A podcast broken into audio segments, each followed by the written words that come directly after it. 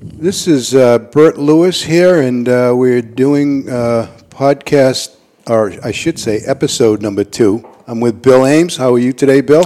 Good, Bert. It's a pleasure to be here as always. Yeah, it's uh, Saturday, April 28th. Beautiful sunny day out there. Um, so, Bill, I thought we would, uh, uh, in our discussions about what we're going to do here in the podcast room, I thought we could start to talk about Ames and Easton history. So, I'll. Local history is a great subject if people Right. are interested. Right, I think everybody's in, interested in, you know, how these wonderful buildings got here. Mm-hmm. Who were the first Ames family members that came into Easton? How did they come about getting here? You know, Sure. What buildings did they start with? So I'll uh, I- I'll uh, turn it over to you at this point. Okay, Bert. Well, we can certainly go back and forth, but it's a pleasure to be here. I think uh, every family's got a story. Uh, this is just my family's story, but they're all they're all interesting in their own way. There's no question about that. Um, So the Ameses uh, that are, ended up here in uh, good old Northeastern um, really c- first came in the 1630s. 1634, I think, was the date they first arrived. The brothers William and John, and we're all descended from William Ames. Um, John uh, lived to be 92, which was just unbelievable old age. But he never had any. He got married, but they didn't have any children. And they got very interested in. Um, well, the first jobs the brothers had in the late 1630s were in the iron smelter in, as it was called then, Braintree. You know, Furnace Village Parkway, Oh, sure. I lived off of Furnace Brook. Furnace Brook Parkway. Furnace Oh, yeah. Brook, sure. Well, that's that. The, the word furnace is Mm-hmm. is uh, is linked to this furnace that was on the brook way back in the 1630s. In in your John and William, they they owned that. They worked there. Or? They they they they worked there. So you'd be we were Okay. very pleased that they had no equity because they went bankrupt. So that's Oh. that was a good thing. yeah. But I've been to the historical society in Quincy. I've looked up the records Yeah. of the um, it, they're they're they're on the employee list is William are William and John Ames. So Brothers. the brothers, yeah. Okay. So that that was that's you know you look today at the shovel works here in Easton and the, all the various things they got into. That's really where it started, I'm sure, because that's where they learned the playbook for eight years. They worked in that furnace, and Furnace. smelting iron, and Yeah, banging yeah. out shovels and banging out this Metallurgy. Metallurgy. yeah, and that was a you know anyone who's been into one of these factories where they do that, there's a lot of danger Oh, sure. because there's a lot of heat, there's Yeah. a lot of uh, hot weather, there's a lot of you know just things can blow up. Oh, absolutely. So they that they, they had to learn it well to survive for the, I guess the eight years they were there. But uh, finally, the it went bankrupt because the the, le- the legend is that uh, after a week in the furnace, they'd uh, get their wages and they'd all go get l- drunk in the local bars and they'd Oh, raise hell because they're all young guys. You know, Yeah. it wasn't something for a married person. Okay, Particularly. so these they were both single guys at that. They, that were- I point. think they were single at that point. May- Okay. Maybe not, but uh, yeah, yeah. But anyhow, that's, so that you know, that's a trial. That's life in the trenches, like in a war. I mean, you gotta you learn learn to survive uh, physically and uh, some mental toughness. So So it was John and William. there was John and William, the two brothers. So how did they get over here to Easton? Well, uh, what they did was just uh, just to divert a second. They they ended up in uh, Bridgewater, West Bridgewater. Okay, yeah, that's what I heard. West Bridgewater. and they they Thomas Ames was the son of uh, William Ames, and then there was a Thomas Jr., and then there was a John, and they they moved over to West Bridgewater, which is part of the Bridgewater Purchase, and that's where they started. Um, they had their own. s- They were blacksmiths basically, Right. and they I guess they prospered, and they were the country was growing, bouncing along the runway, so to speak, and they developed a nice local business making horseshoes and pots and pans and whatever moved, and then uh, John Captain John Ames came along, and he was a very uh, hard driving guy, and he started made they started making guns for the Revolution. All right. Now, how, how is he connected to John and William? John would be the great great grandson Okay. Okay. uh, of uh, the original William Ames, I believe. Maybe I'm one Great great generation. grandson. Wow. Yeah, And but he was a very smart guy, and he had the benefit of being raised in a foundry, Okay. as a, in a blacksmith shop. Yeah. So guns, you know, because of the revolution and the advances in guns, he started manufacturing guns in West Bridgewater, I see. muskets, whatever they called them, Yeah. which was a whole level above, as you can imagine, making pots and pans. Sure. Sure. So um, there was a guy named Hugh Orr, I think, in Bridgewater, who was uh, a real genius at that. So they and, and they all knew each other. But Mm-hmm. anyhow, they left West Bridgewater to answer your question Yeah. because um, they had bad relations with the town um, it, with regard to taxes and things like that. I see. think they were all friends, so to Yeah, speak. But yeah. you know, they were trying to run a business. Sure.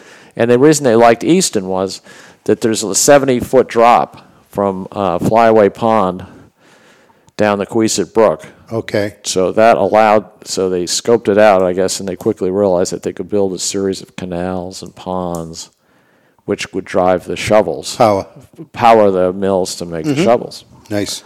So in 180, whatever it was, two, uh, old Oliver at the age of, uh, you know, whatever he was, 23, came and started, rented, rented the, leased the um, factories on Shovel Shop Pond that were created by the Leonard family, a very prominent family around here. Okay.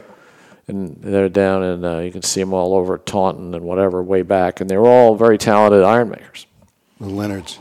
Leonard family work. So, so that's how they. That's long story short. That's how they got here. And Yeah. uh, yeah. old Oliver, for those who might not know, was a very, you know, he was 23. It was, was it wasn't exactly analogous to the Silicon Valley, but it was the latest tech thing, making these guns and you know, Oh, sure. Manufacturing.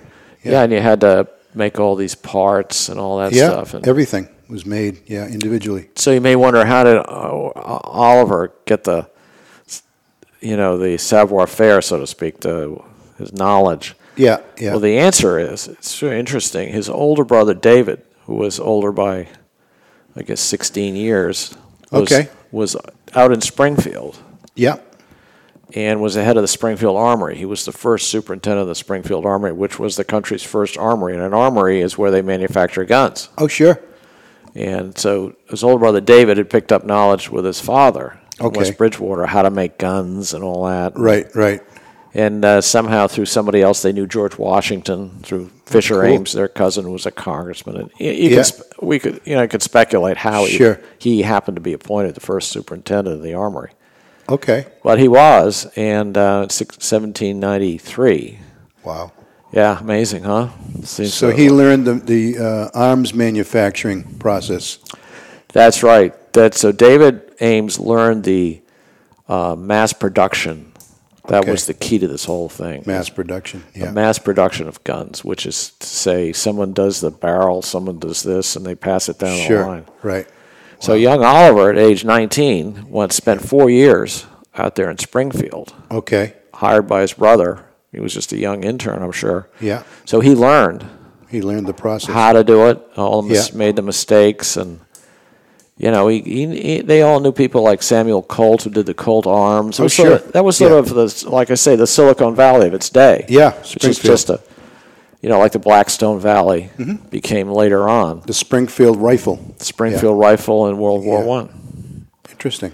Yeah, yeah. So it's because I used to think growing up, I said, "Well, Oliver is the son of this, bl- you know, successful blacksmith, Yeah, and he yeah. probably uh, had to set out on his own and said, well, I'm going to go to, let's- I'll go to Easton and build up a couple of factories.' Well, I didn't realize that he had been and spent five years in Springfield in the company of all these experts and right on the edge of Sure. mass Yeah. production. Yeah. So, so when he arrived here, he had in his head a plan I see. or he knew the you know he knew the direction he wanted to go and had uh, clearly some self-confidence that his knowledge would Yeah. move the whole thing forward Yeah. Yeah. He had the experience uh, in the manufacturing and the. Uh, uh, so now, where did he? Where was the first uh, Ames building um, uh, manufacturing? Was it where the shovel shops are now? Or? no no it was uh, it was uh, off pond street in the what they called the island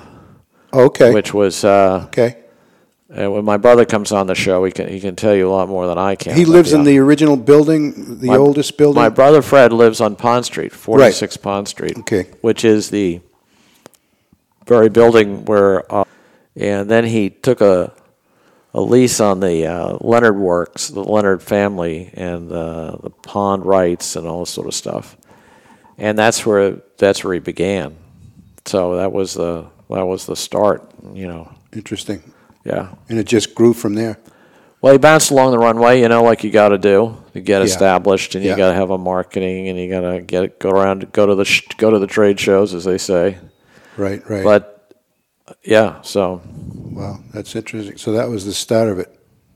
that's the start, and they ended up in shovels because um, there was all sorts of, uh, you know, there were all problems of the War of 1812, and there was an embargo, and the British, all these uh, shovels and spades and plows and everything built up in the warehouses in England. Okay, And once the war was over, they just dumped everything in the United States. right. So the prices of all these metal items dropped like a rock. Yeah. So that put them up against bankruptcy around 1815. Okay. And so they had to make the call. "Oh, We can't make these these plows and hoes and spades and pots and pans because we're not going to last. It's like the Plimpton family next Right. door in Walpole. They they decided, well, let's make let's concentrate in spades.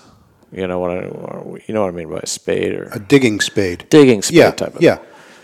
but uh, the Ameses fortunately made the call to go into the shovels because there's, there's you know there's a tremendous need for shovels, all different Mm-hmm. types of shovels. Yeah. Whereas a spade was pretty much farming.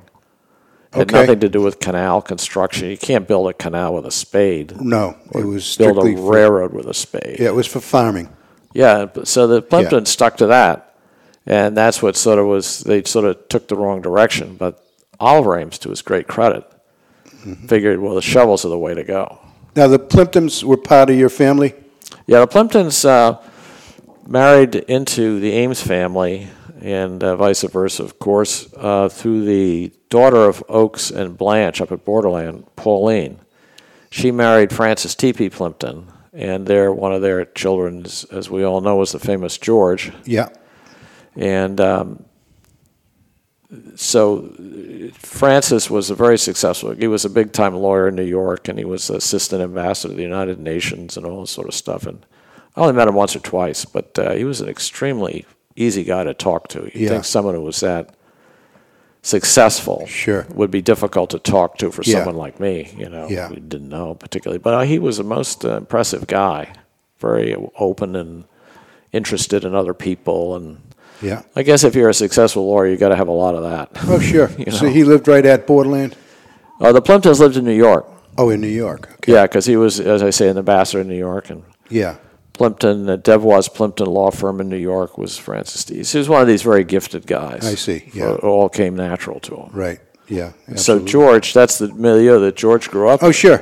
Yeah. So, Ge- George lived here. He grew up at Borderland now George grew up in New York. in New York. So wh- how I, the stories that he was at Borderland? Well, he would come up Mm-hmm. because as he got famous, Yeah. he became very supportive of uh, the borderland. His brother Oakes Oh, his brother. Plimpton Oaks. was yeah. very involved, created the Friends of Borderland and the I see. uh, back in the 1970s when it first became a state park. And Oaks has really done an amazing job of staying interested and helping out. Yeah. So every once in a while they'd have a fundraiser or something, and then George would come up, He would come up. Okay. give a nice talk, and everybody laugh a oh, lot. nice. Yeah. he was quite an author. What did he do? Paper Tiger. He did Paper Tiger. He did a whole lot of other. Uh, um, there's a great- Sports related. All sports. Yeah, A and lot of it. there's a great documentary about him. Dor- Dor- It makes un- unbelievable watching to think that a guy just with such a unique niche, Yeah. Yeah. Uh, he sort of figured it out. right. My parents, my uncle and his wife were living in London, and uh, s- George was in Paris. This is right after the Second World War. It was 1951. Okay. So George, they all knew each other, of course. So George came over. My uncle was somewhat older than George, probably 15, 10 or 15 years. But anyway, George comes over, is in London, and they have they have a they invite George over for lunch. Okay. So my uncle says to George, he says George, what do you want to do with your life? Right. And George, at this point, I mean, he'd been through the World War II, Sure. and you know, he was hardly uh, wet behind the ears. And he said, uh, "Well, John, I want to be a celebrity. Okay. How okay. about that?" Yeah, So I he- remember seeing him on the Merv Griffin show. He he would do that whole circuit. Johnny Carson, I think he was on. Yeah, Yeah. yeah. No, he was, uh, and he was, you know, he was very good s- because that's what he did. He spoke and he wrote. So he just Yeah. he just got very good at it. Yeah. He just did it over and over again for Excellent. thirty years. And so, Yeah, he passed away within the, recently or within- well, it was it ten years ago? 10 He was- years ago? he was sort Okay. of young. He was, I think, he was seventy three. yeah, or he wasn't that 74. old. Yeah. No, no. All right, Bill, we've at uh, like the 15 minute mark here on the podcast, uh, episode two. Well, happy to do it again sometime, Bert. Yeah, yeah, we- I think uh, we've just begun. Uh, Oliver has just arrived at Northeastern. Yeah. And Good uh, we- starting we, point.